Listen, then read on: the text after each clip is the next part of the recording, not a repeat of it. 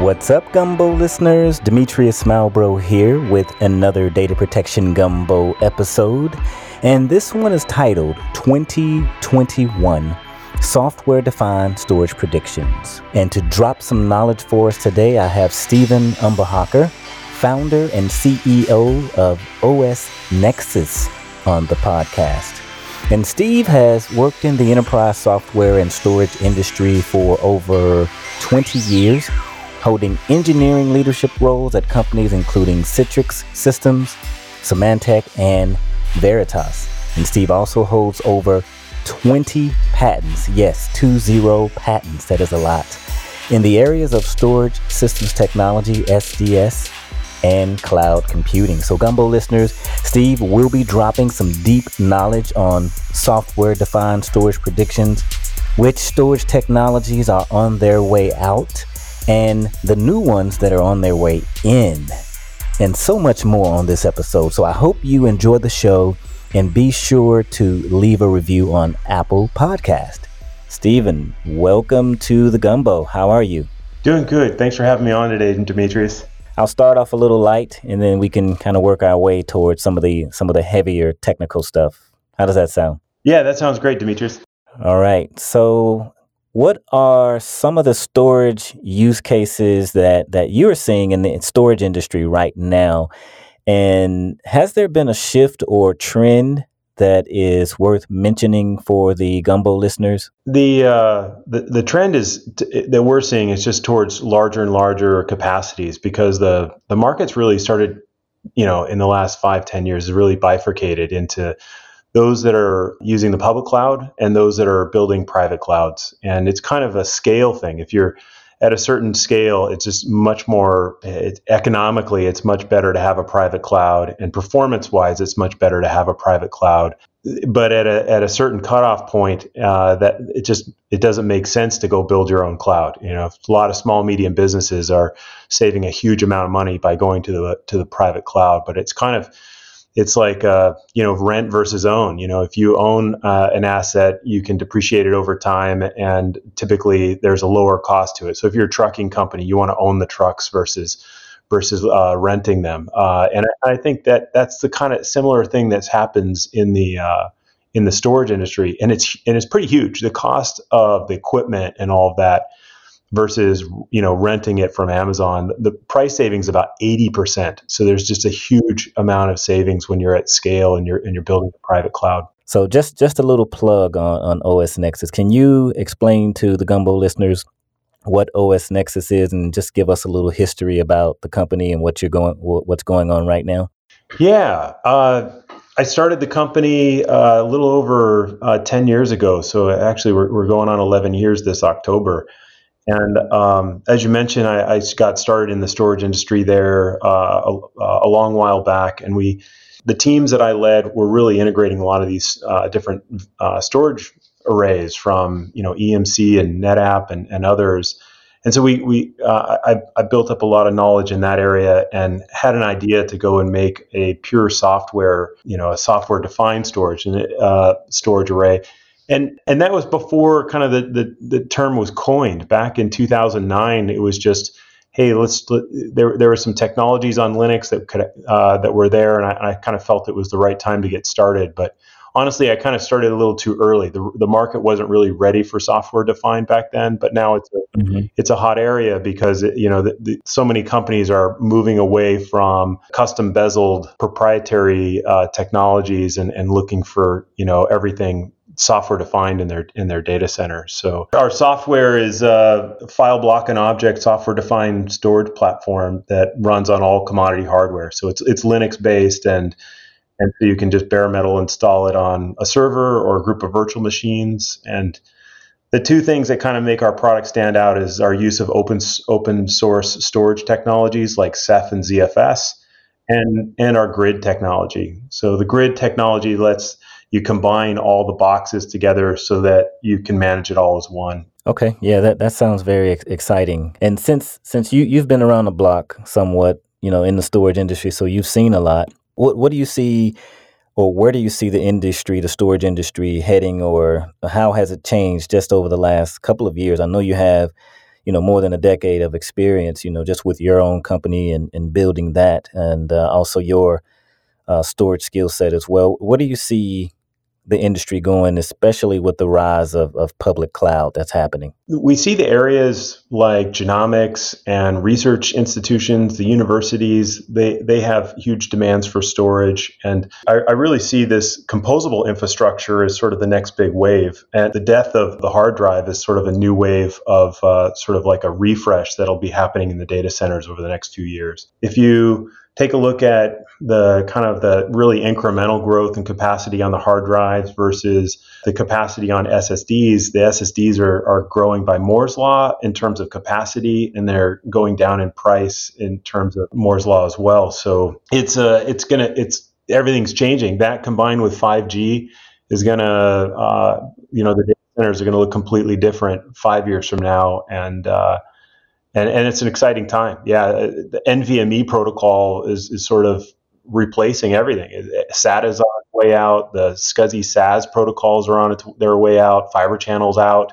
It's uh, I think that we're going to see just sort of NVMe over fabrics kind of dominating the storage connectivity pretty quickly just because of, of, of, just sort of the, the pace of innovation. Yeah, and I, I haven't seen or heard a lot about Ceph lately and, and maybe that's because I'm kind of focused on on the I- IT automation side and, and DevOps now, and just a little bit in backup and recovery since I do still have that uh, LinkedIn group that has over you know twenty thousand backup and recovery professionals in it. Any interesting stories around I guess Ceph and OpenZFS as far as uh, like adoption and what what the curve is looking like from your perspective around those technologies? Yeah, we, we get a lot of companies coming to us now because they they have already kind of like made the decision to to use open storage technologies and now they really need some way to manage it in a really turnkey way. And ceph is really file systems take like 10 years for them to really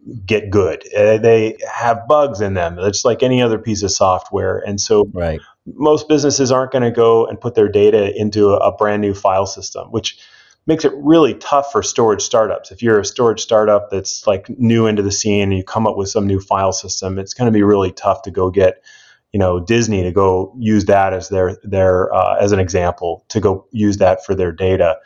Um, but you know, Ceph has hit crossed that mark, past the or, or right at the decade mark. ZFS, the same thing. It's been around for more than a decade, so it's really in its stride in terms of you know pace of innovation stability maturity. And so so yeah we see uh, w- there was a deployment that, that we just uh, started last week that was a couple petabytes and, and, there's several others that we're that we're working on. That one is in uh, for transit authority. So you know government uh, entertainment genomics um, it, it ceph is just everywhere now. It's not it's not like we have to go and uh, like really teach them what what it's about or what OpenZFS is about. Um, defense contractors too, they're all kind of like, hey, I, I don't want to get locked into another proprietary technology.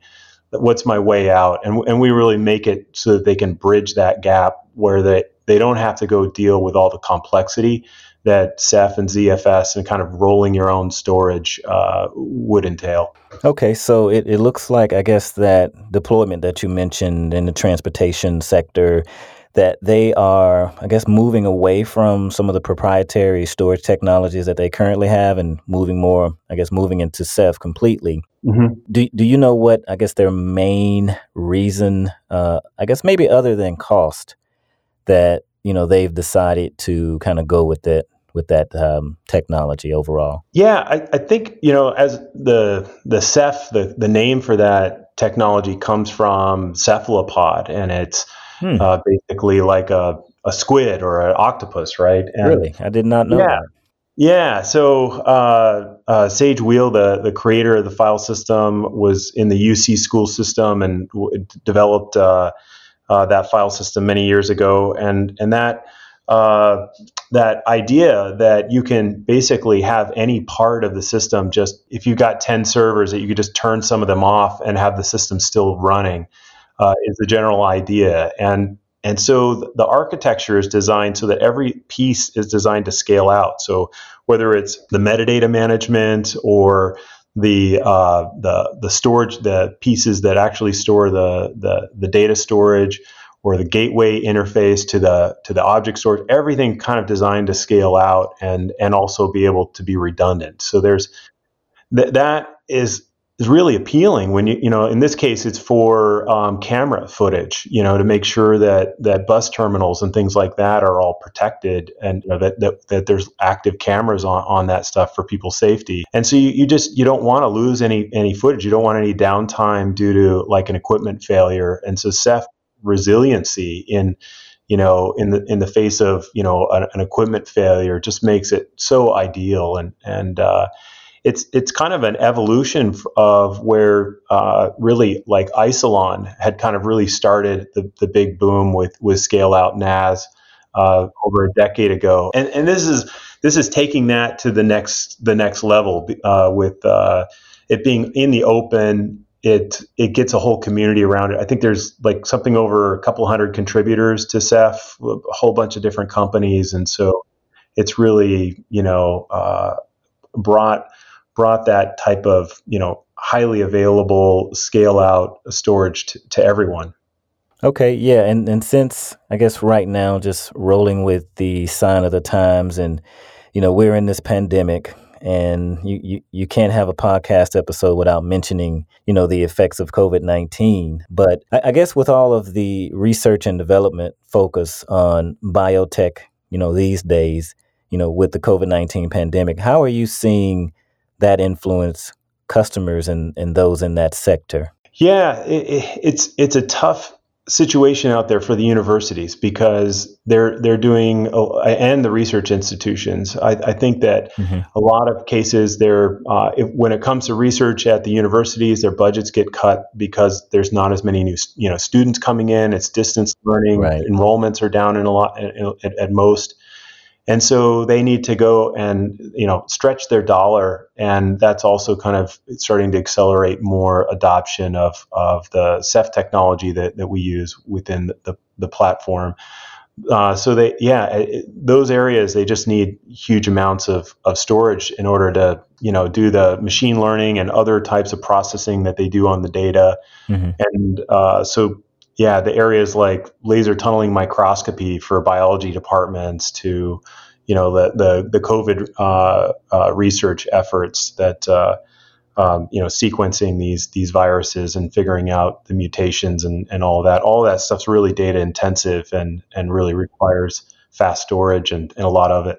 Okay, yeah, and I guess in, in true true gumbo fashion, uh, Steve, I, I like to jump around a little bit. I, I try to connect the dots, you know, on on different things. And one that I'm thinking about now is load balancing, and you know yeah. how it pertains to storage. I know it's a it's a key component, and you know we know it's important to distribute incoming network traffic across, let's say, a, a server pool, or um, that it does not, you know, need to be done manually. You know, are you familiar with uh, this one thing? I think it's called KEMP load balancer solutions? And, and if so, can you tell us, you know, what it is and, and how it's used in, in the storage environment? Yeah, uh, KEMP is uh, uh, like you said, it's a it's a load balancer, and and they've got um, they've really taken the, the load balancing technology that was really heavily advanced by companies like F5, and then made it so that it would run in containers and virtual machines, uh,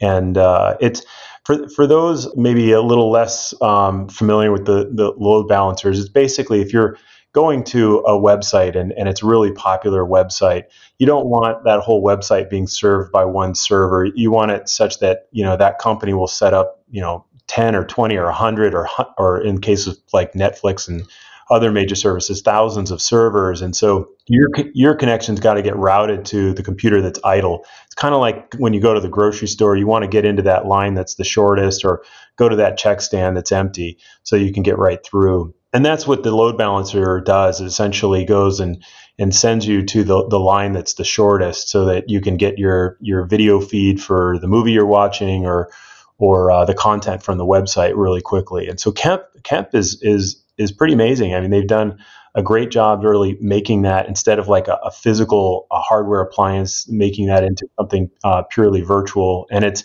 so much better than like alternatives. Like if you you take a look at what uh, the way that uh, typically people do load balance uh, uh, in a low cost way, super super low cost way is they use round robin DNS, and so what that is, it just it's like if you were walking up to the check stands and there was somebody there that just mindlessly told you to go to the first check stand and the next person to the second and the third, and and you know they're not even looking at the length of the line. You know, it's like there might be a huge, you know, delay on check stand one because somebody's got, you know, five carts. But they're going to send the round robin DNS is like, I'm going to send you to that line no matter what. And so that yeah. uh, it just keeps going back, back, you know, like if you've got 10 servers, it'll go one through 10 and then repeat that. And, and so that's where Kemp is is really great. It's got that knowledge of how much bandwidth is available on each of those uh, you know network connections, and will route you to the fastest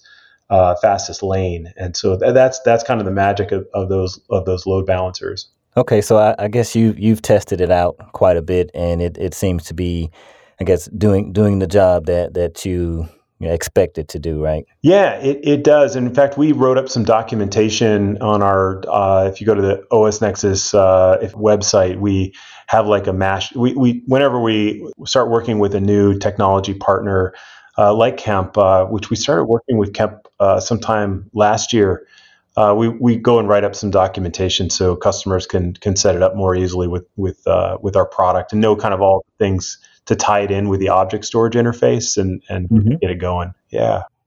Okay.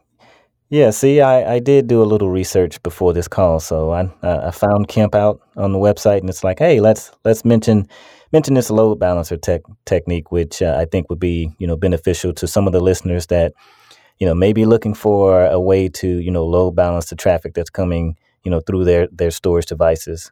I was also going to just kind of go with the sign of the times as well, which I, I really like being relevant uh, as far as you know what's happening in current events and you know with the rise of you know the social unrest and you know the inequality that's being brought to the forefront you know with things like black lives matter and um, you know from that perspective you know what what are you seeing in the law enforcement industry around let's say digital forensics which I guess, are typically deployed as NAS systems, right? And they can, yeah, I think they can like really integrate easily with some of the file security management systems like Active Directory. You know, has has there been a shift from your perspective, you know, from in, in that particular industry? It's it's it's just been growing a lot. Uh, you know, the I think that um, people are demanding that the you know from uh, the forensic side is more like you know, capturing uh, data from like a, a cell phone or something like that. They they get a suspect and they'll get the cell phone and then mm-hmm. they'll just copy all the all the uh, the data off of it and then they've got to hold it for some number of years and it kind of depends on what what they're investigating and and, and all of that. So yeah, NAS scale out NAS is really important for that because sometimes they need to hold this data for tens of years and other and when you start collecting uh, lots and lots of data it's all encrypted you know and, and is, is in a really highly uh, secure uh, uh storage configuration but uh, that that's an area of growth and i think the body cams is a big area of growth and just sort of like cameras and stuff like that. Just for just for everybody's general safety. I mean it, it's it's like like you're saying with black lives matter i think it's it's going to show just how important it is to have these body cams on on the police officers for their safety and and the public safety because it just um, it, it just it's infuriating when you see you know the uh, the police violence and uh, and that there's you know just finally starting you know I, it's it's really hopeful to see that there's some real attention on this that that the problem can start to kind of come to the fore and and I think that there's some technologies like body cams that are going to make life better for everybody. Feel like it just got a long way to go. This idea that a, a police officer that you know could have a body cam fail or get covered up or something like that. To me, it's like okay, well, we need to have more cameras and, and we need to have uh, you know cameras just just more cameras in general uh, in order to make sure that that uh, you know people get get a, their fair uh, day uh, in court and and also that there's a disincentive for violence right? Because if that violence is on camera that police officer now is is on record. Yeah and and you know what? Both of us we're in technology so we when we see a body cam or we see um, you know people with their cell phones and they're videoing and streaming live to one of these social platforms in real time and i've seen tons of videos of um, uh, people that look like myself uh, obviously uh, so so black people you know being done wrong etc the technology is increasing and what we have to realize since we're in technology we understand that that data has to be stored somewhere. That's only increasing because we we are at a critical point in 2020 that we can use the technology to kind of expose, you know, some of the things that's been happening for, you know, hundreds of years and the technology should be used, you know, for the right purpose and storage is only increasing and being able to to store that data in in an intelligent fashion is uh, something that's becoming, you know, more and more critical. Um, and I think you know OS Nexus is is playing a, a, key role in making sure that you know all of that mission critical information and data is stored, and um, you know it's retrievable in in in the fact that you know there's a court case or you know someone needs to retrieve it and take a look at it and look at the evidence. So um, I, that's what I see. We like to think that we're sort of changing the industry by sort of stacking the deck in favor of the customers, whereas you know a, a, lot of the proprietary vendors that would go out and and you know uh, charge exorbitant prices when the systems needed renewals.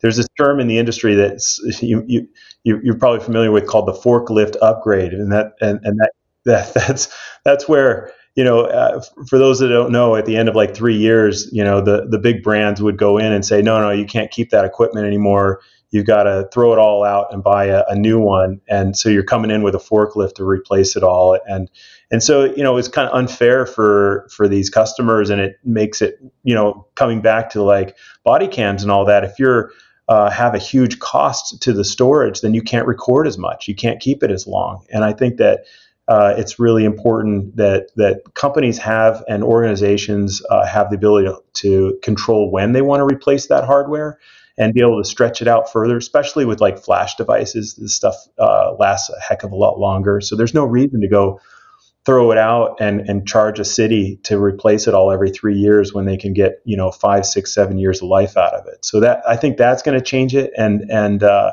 and also just you know the, the the open source technologies coming into it drives the cost down by about half. So it's those things are going to make i think more storage available and then allow for more body cams and and more you know just you know like having the cameras at the bus terminals and stuff like that so that uh, everybody is uh, um, you know uh, feeling safe uh, you know around uh, just everything you know? So i think it uh, yeah you don't you, you don't want a surveillance state but i feel like in public places there, there needs to be a, uh, um, there needs to be the cameras. You know, if you're going to the bus terminal, if you're going to ride the subway, I, I, feel more comfortable with a camera on uh, it there that that and, and all that. Yeah, and and you know they can, you know, everything or every piece of technology can be used for both good and evil. I would say having it, you know, look at look at the good things and why we have it versus, you know, th- here's all the evil things and the surveillance type of things that can be done to you know kind of track where you are like contact tracing you know that's that's a whole nother conversation um, with you know seeing you know where you've been and who who you're close to you know just based on your cell phone data et cetera. But that's probably a, another episode and, and and maybe on a on a on an entirely new different podcast format which I've yet to create. So uh, that'd be a good one. That would be another good one. Yeah. Yeah, and um, just kind of rolling into the the closing gumbo question, which is a, a unique question that I ask everyone, and I've recently changed it as well. And of course, going with the sign of the times, it's um, centered around some of the similar things that we were just talking about. And the question is, Steve, uh, what makes you frustrated or angry enough that you would consider standing in front of a data center and protesting about it until there's change? Yeah. uh, most of these data centers are out in the middle of nowhere. So if I were to go to protest there, it'd be me and yeah. me and some tumbleweed. But uh, uh, but but no, it's a good question. I you know the I did a sales trip over to the Nordics for a conference uh, last year, and they had uh, City Networks, which is one of the you know service providers out there, uh, speaking at the event. Mm-hmm. And actually, a, uh, a local hydropower company, and what was really interesting is is how they were talking about uh, the lack of uh, water cooling in these data centers. So I think that the biggest inefficiency in the data center today is the fact that all the heat just gets blown out into the air. But if if they modified these servers and they uh, which they, which HP and some other companies already have like uh, like a heat rail on the rack where all the heat from the processor goes out uh, into the rail, and then now you can get a liquid water or otherwise, usually you know some other kind of, of heat transfer fluid that can now start to reuse that energy and really drive uh, the efficiencies of these data centers to, to new levels. And it, it's it's good for the servers as well because now you're getting you're able to exhaust a lot more heat because you know the air only has so much uh, you know heat capture capability. Um, so anyways, yeah, I think that that that's something. I mean, it's just we're we're still running our, our servers, you know, using tech from the 80s, and it's uh, in terms of cooling and uh, the you see these kids the, the kids are actually out in front of this. You see uh, you, if you go to like some of these gaming conferences you see these new uh, gaming rigs and they're all using water cooling and all this. But you go to the data center and it's still uh, it's, you know they're just blowing fans over these processors and and all that heat just goes uh, and has to be recooled by by huge uh, HVAC systems and all that. So it, will be neat to see that. I mean, global warming and all these other things, data centers are big, uh, big consumers of, of energy, and I, I, it would be great to start to see them start to see them use start to use some of these uh, new cooling technologies and and and uh, get to some new efficiencies. Okay, great. Yeah, I've I haven't looked at it from that perspective. So thanks thanks for sharing that. And uh, is is there any kind of way that I guess you would you know like for the gumbo listeners if they wanted to reach out to you maybe on social media or linkedin somewhere is that anything that you would like to share from that perspective? Yeah uh, send me a, a, a linkedin invite. Um, I, I, use linkedin a lot uh, steve umbehocker uh, there. And then i do a lot of uh, youtube uh, stuff on on Ceph. I created like a good number of videos last week. I try to make a few each week, and uh, so we've got uh, on OS Nexus videos on YouTube. We've got some good good uh, content, a little bit more about what we do. Okay, yeah. Well, it's definitely been a pleasure having you on Data Protection Gumbo, Steve. And uh, like always, I truly enjoy having you on the show and you know having you know some very pointed and up to date conversations that that flow right along with the sign of the time. So thanks again, and uh, until next time. Awesome. Thanks, uh, Demetrius. Thanks for having me on. I really enjoyed it. Thank you for listening to Data Protection Gumbo. Please follow us on Twitter at DPG Podcast and join our Backup and Recovery Professionals LinkedIn group. Just search Backup and Recovery Professionals on LinkedIn and you will find the group. And until next time, Gumbo listeners, have a fantastic week.